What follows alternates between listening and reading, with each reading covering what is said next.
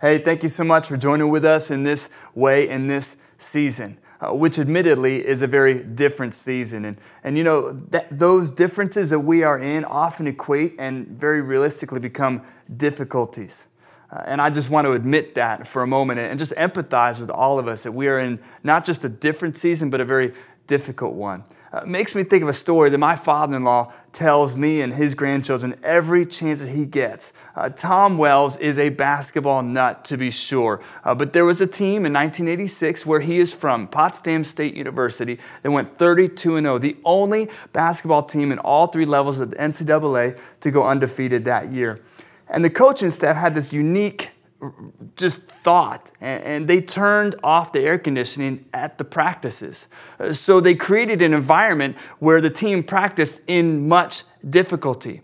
But the difficulty in practices benefited them to the extent of an undefeated season in much the same way, I believe, and we here at Life Church believe, that as we lean into the difficult season that we have, through God's grace and our ability to connect with Him and, and still find His presence viable to us, the difficulties in this season will benefit us in our future seasons. So, just want to encourage you uh, and help frame our conversation today with that. You know, next Sunday, October 4th, we're going to be leaning into our innovation uh, uh, towards scriptural roots of small groups, what we're calling community groups.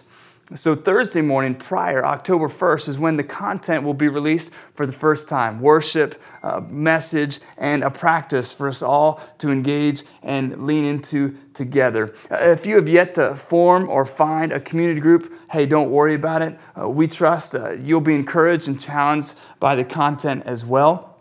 But remember, the size and shape of the community groups are going to be different. Maybe it's going to be you and uh, a couple other people, or maybe it's two families getting together. Maybe there's 24 people uh, trying to lean into God's presence and the worship and the word and the practice as well. Just we encourage you to find and form a community group.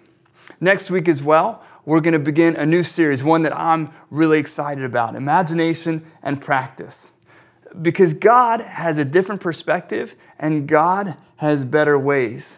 Just to pique your interest, our hallmark passages are going to be a little bit different than we've done in previous seasons. Uh, Matthew 4:19, Revelation 3:20, and Romans 12 verses 1 and 2. Those are the three scriptures we're going to pull from uh, for the entirety of the series.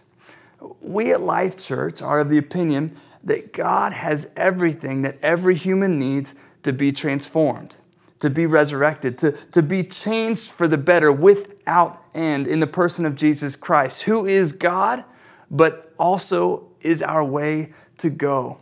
And this way of Jesus is not a way of belief only, nor is it grounded in tasks or objectives, a checkbox mentality. First, the way of Jesus is entered into only by receiving his invitation. We step into our calling when we receive his invitation to be with him. One does not find their way into it. We accept the fact that God has found us. From such an acceptance of ovational love and, and given value comes transformation. Not the forced kind where we try and be something different, but the voluntary version, the natural. Such new as the scriptures describe it, such rebirth requires that we live a different way. A thought process of other than giving place to actions that are other than what we've ever done before, that they are outside our normal. So we're going to look in imagination and practice at the life of David, which provides for us a, a beautifully imperfect creature, a human, in my opinion, of the highest order. He's rife with great intentions. In fact, in 1 Samuel 13, 14, a familiar scripture, it says that David had a heart after God's own heart. But at the same time, he was pockmarked with failures and inconsistencies and sins. The stench of David's normal was never overwhelmed by the aroma of supernatural in his life he runs the gamut of roles and, and places and spaces and relational experiences. David is forgotten, he's left behind, he's chosen, he, he's anointed, he's a sibling, he's a son, he's a friend, he's a king, he's an adulterer, he's an He's a conqueror. I mean, he runs the whole thing. He's a, he's a priest. He's uh, young. We see him in middle age. We see him when he's old. We see him when he dies.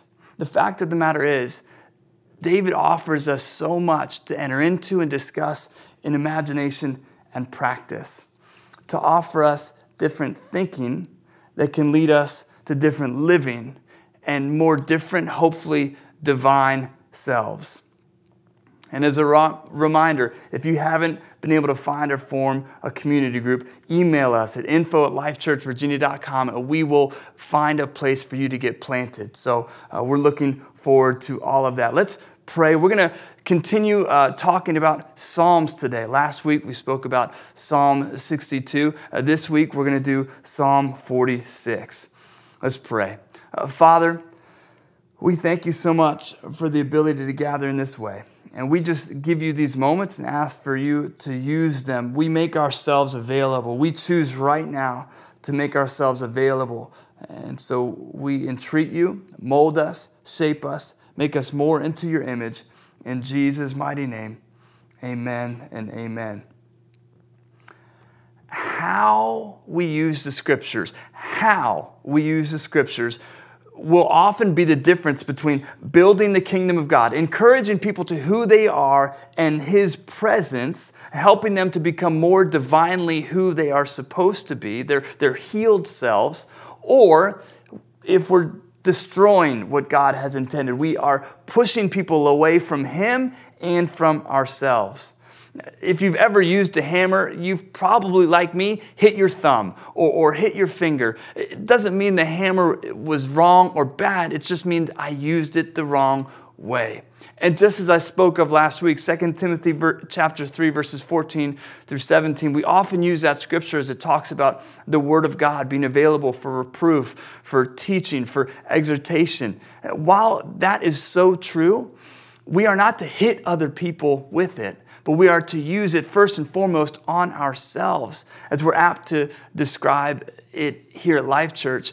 That we don't just read the scriptures, but we try to allow the scriptures to read us. As we see Jesus, who's the Word made flesh, handle others and handle the Word of God, he doesn't do so in a hammering way. He comes in love. He comes and extends mercy. He listens and engages in conversation and makes himself available. Now, the whole of scriptures, mixed with the manifest presence of God, can and will offer insight to our souls. They will give us the opportunity to change. It will peak things in us that need change. But I want to be honest with you. The applications of each frame are going to be different. For instance, Leviticus 2, 3, and 4 are in the scriptures and we find them to be valuable because they are in the scriptures. But I would suggest that Matthew 5, 6, and 7 might have a little bit more application to our lives. It doesn't mean they're bad or evil or good or wrong or whatever. It just means we need to know that certain frames of the scriptures are going to be more tangible and practical than others. The Psalms, what we're going to pull from today, are a place that I personally turn to time and time and time again because they're, written so personally. There's so much practicality, there's emotion, there's so much honesty, there's visceral humanity that I can readily connect with. There are, as I mentioned last week, blatant windows and doors, windows into my soul and my feelings. And there are doorways, opportunities for me to shift from where I am to step into what God has for me.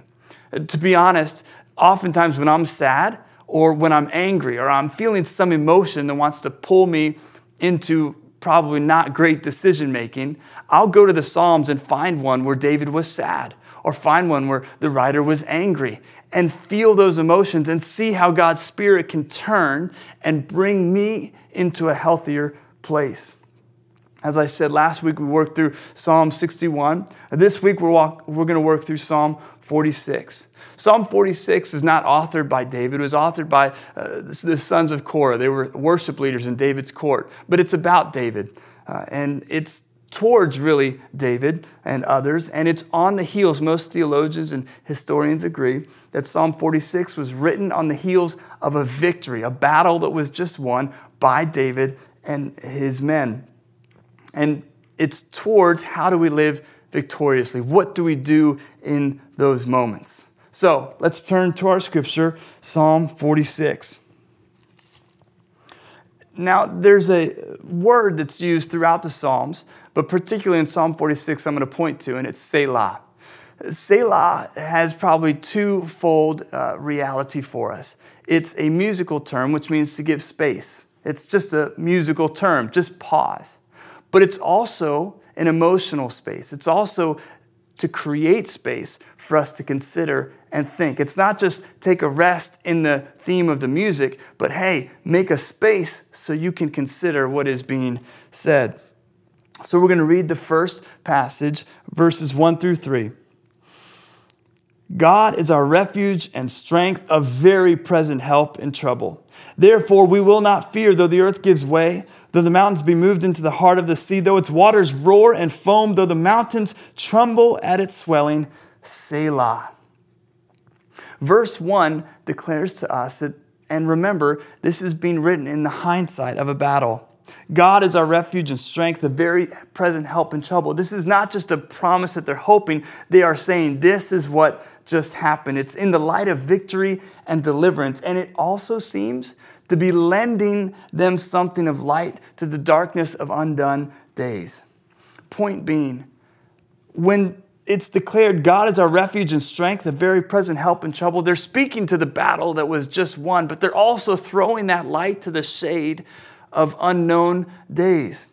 We would do well to borrow clarity in a moment of victory and health and goodness to the futures where we are confused and broken and frustrated. The nation of Israel had this really unique pattern and tradition of building altars. And altars, sometimes we picture would be this temple like thing. Sometimes it was just stones stacked up. When they crossed the Jordan River, stack up stones. When they crossed the Red Sea, stack up stones. You see it throughout the Old Testament.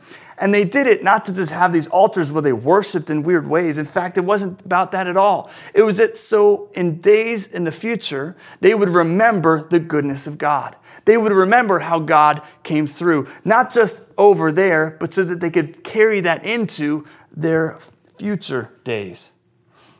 So, verses 2 and 3 Therefore, again, speaking to God being the refuge and strength, therefore we will not fear, though the earth gives way, though the mountains be moved into the heart of the sea, though its waters roar and foam, though the mountains tremble at its swelling. They're speaking to not just declarations but also promises of what God has done, He is able to do again. These aren't just boasts in former glory. It's not just me remembering, hey, 2016, the Cubs won the World Series. It speaks to their here and their now. They're, they're, they're powerful postures of purpose. It's remembering the cross, the resurrection power of Jesus Christ.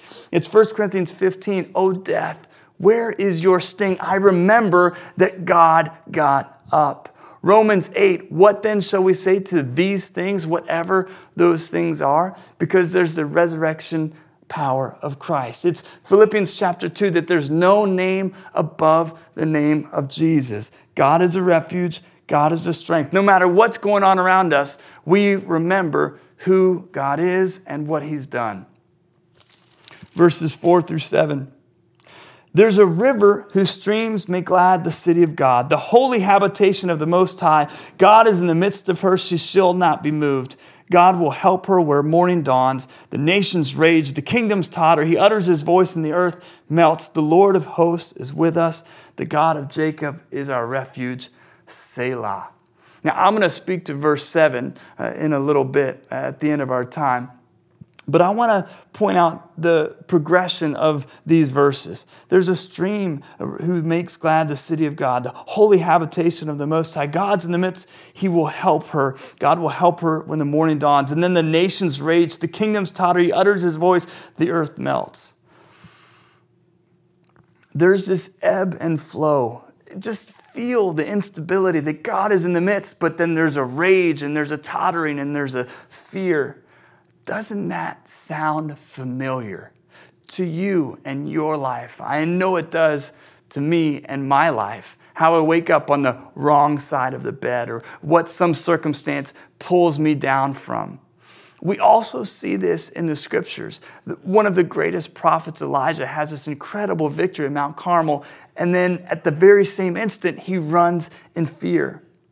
Noah survives a flood with his family, does an incredible work, and then just a couple chapters later, in chapter 9 of Genesis, he gets drunk and is inappropriate. Peter, the apostle Peter declares that Jesus is the Christ. He gets the question right. And then he disavows Jesus just a few moments later. And then, just days later, he preaches the gospel and opens up the ability of the early church to be the early church. We're human, we're unstable, we feel great, and then we feel destroyed. We have hope, and then we sink back. Verses 8 through 11. Come, behold the works of the Lord, how he's brought desolations on the earth. He makes war cease to the end of the earth. He breaks the bow and shatters the spear. He burns the chariots with fire. Be still and know that I am God. I will be exalted among the nations. I will be exalted in the earth. The Lord of hosts is with us. The God of Jacob is our fortress. Selah. Again, I just love the fact that we're reminded of our precious unsteadiness, the back and the forth, the victories and the struggles. Verses 8 and 9 are the psalmist speaking Come, behold the works of the Lord. He's brought desolation, makes war cease. He breaks the bow, shatters the spear, burns the chariots with fire. But then in verse 10, there are quotations because it's no longer the psalmist speaking, it is God speaking. Be still and know that I am God. I will be exalted among the nations, I will be exalted among the earth. This is not a declaration of the psalmist. This is a proclamation, a promise of God Himself. Be still and know that I am God. There's a difference, isn't there, between my hopeful declaration and God's promising proclamation. In the same way, my kids say, Hey, are we going to go do this? I hope we go get ice cream. I hope we get to Chick fil A today. Those are great declarations. But it's different when Tanya or I say, hey, get in the car, we're going to Chick fil A. Are you with me? There's a difference between proclaiming God's hopefulness or being hopeful in God's goodness versus God declaring, this is who I am, this is what I do. Verse 10 be still. The original language there is rapha, to slacken. God is asking us to be weak. It says to draw in. The connotation is actually to be seated at a table to consume. Be still and know that I am God, the Spirit says. And he speaks to the nations, which communicates to people. He speaks to the earth, which communicates to the forces. No matter if there are forces working against us, like, say, oh, I don't know, a pandemic, or p- nations, people of any way, shape, or form, God says, hey, I'll be exalted. I will be exalted. Now, verse 7 and 11 the Lord of hosts is with us, the God of Jacob is our fortress. Both of those verses are repetitions of one another, but there's also many theologians believe another verse that should have been inserted in the previous Selah, in verse 3. So, definitely twice, some would say three times, this verse comes up in the psalm. The Lord of hosts is with us. The Lord of hosts is a very specific term for God. It's one of might, military power, the ability to win the day. The Lord of hosts is with us. The God of Jacob is our fortress. And it's interesting that the psalmist would use Jacob. I mean, they could use Abraham, they could use Israel, but they use the name Jacob. Jacob, the, the thief, the heel grabber, the supplanter.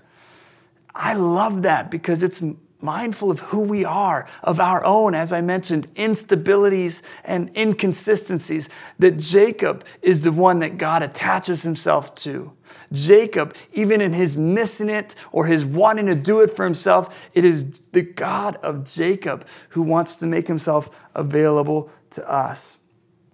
Just as an aside, other versions say God of Jacob is our refuge.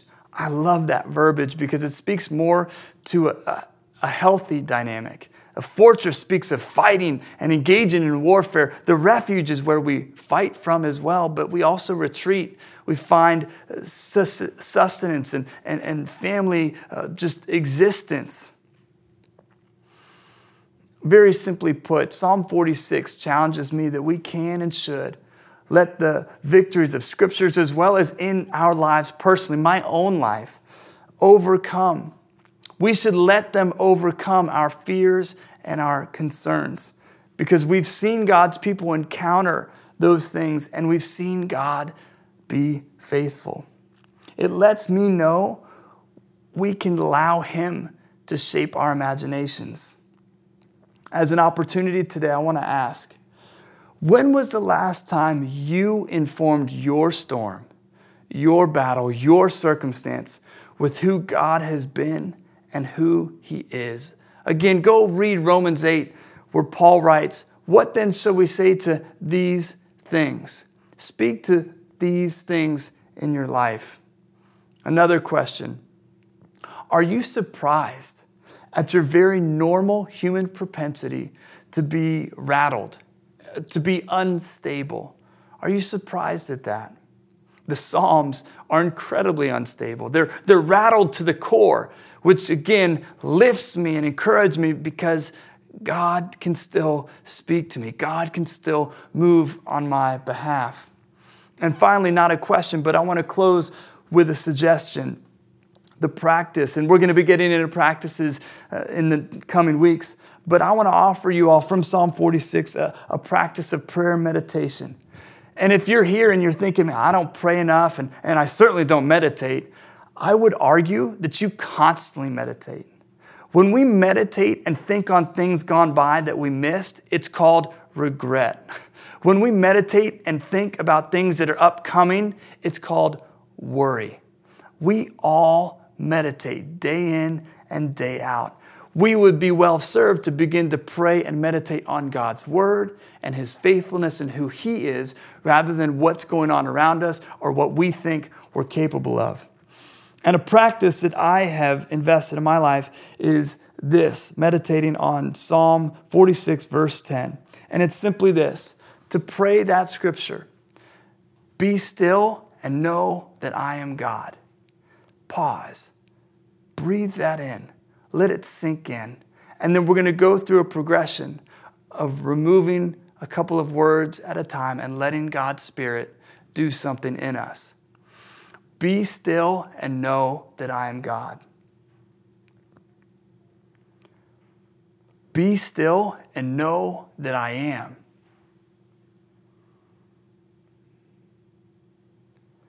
Be still and know.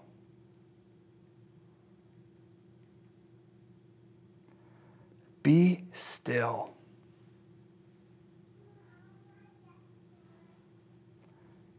Be. I know that it's hard to interrupt our days that are filled with so many things, so many good things, and so many frustrating things to pray and meditate. But I'd encourage you to that practice this week. Try and find space once or twice to invest that be still and know that I am God prayer meditation. Now, let me leave you with this benediction. May we read the scriptures and therein let the scriptures read us. May we allow the firm foundation found in Christ Jesus form our futures more than our own regrets or our own worries. And may we remember that with Jesus, it only gets better.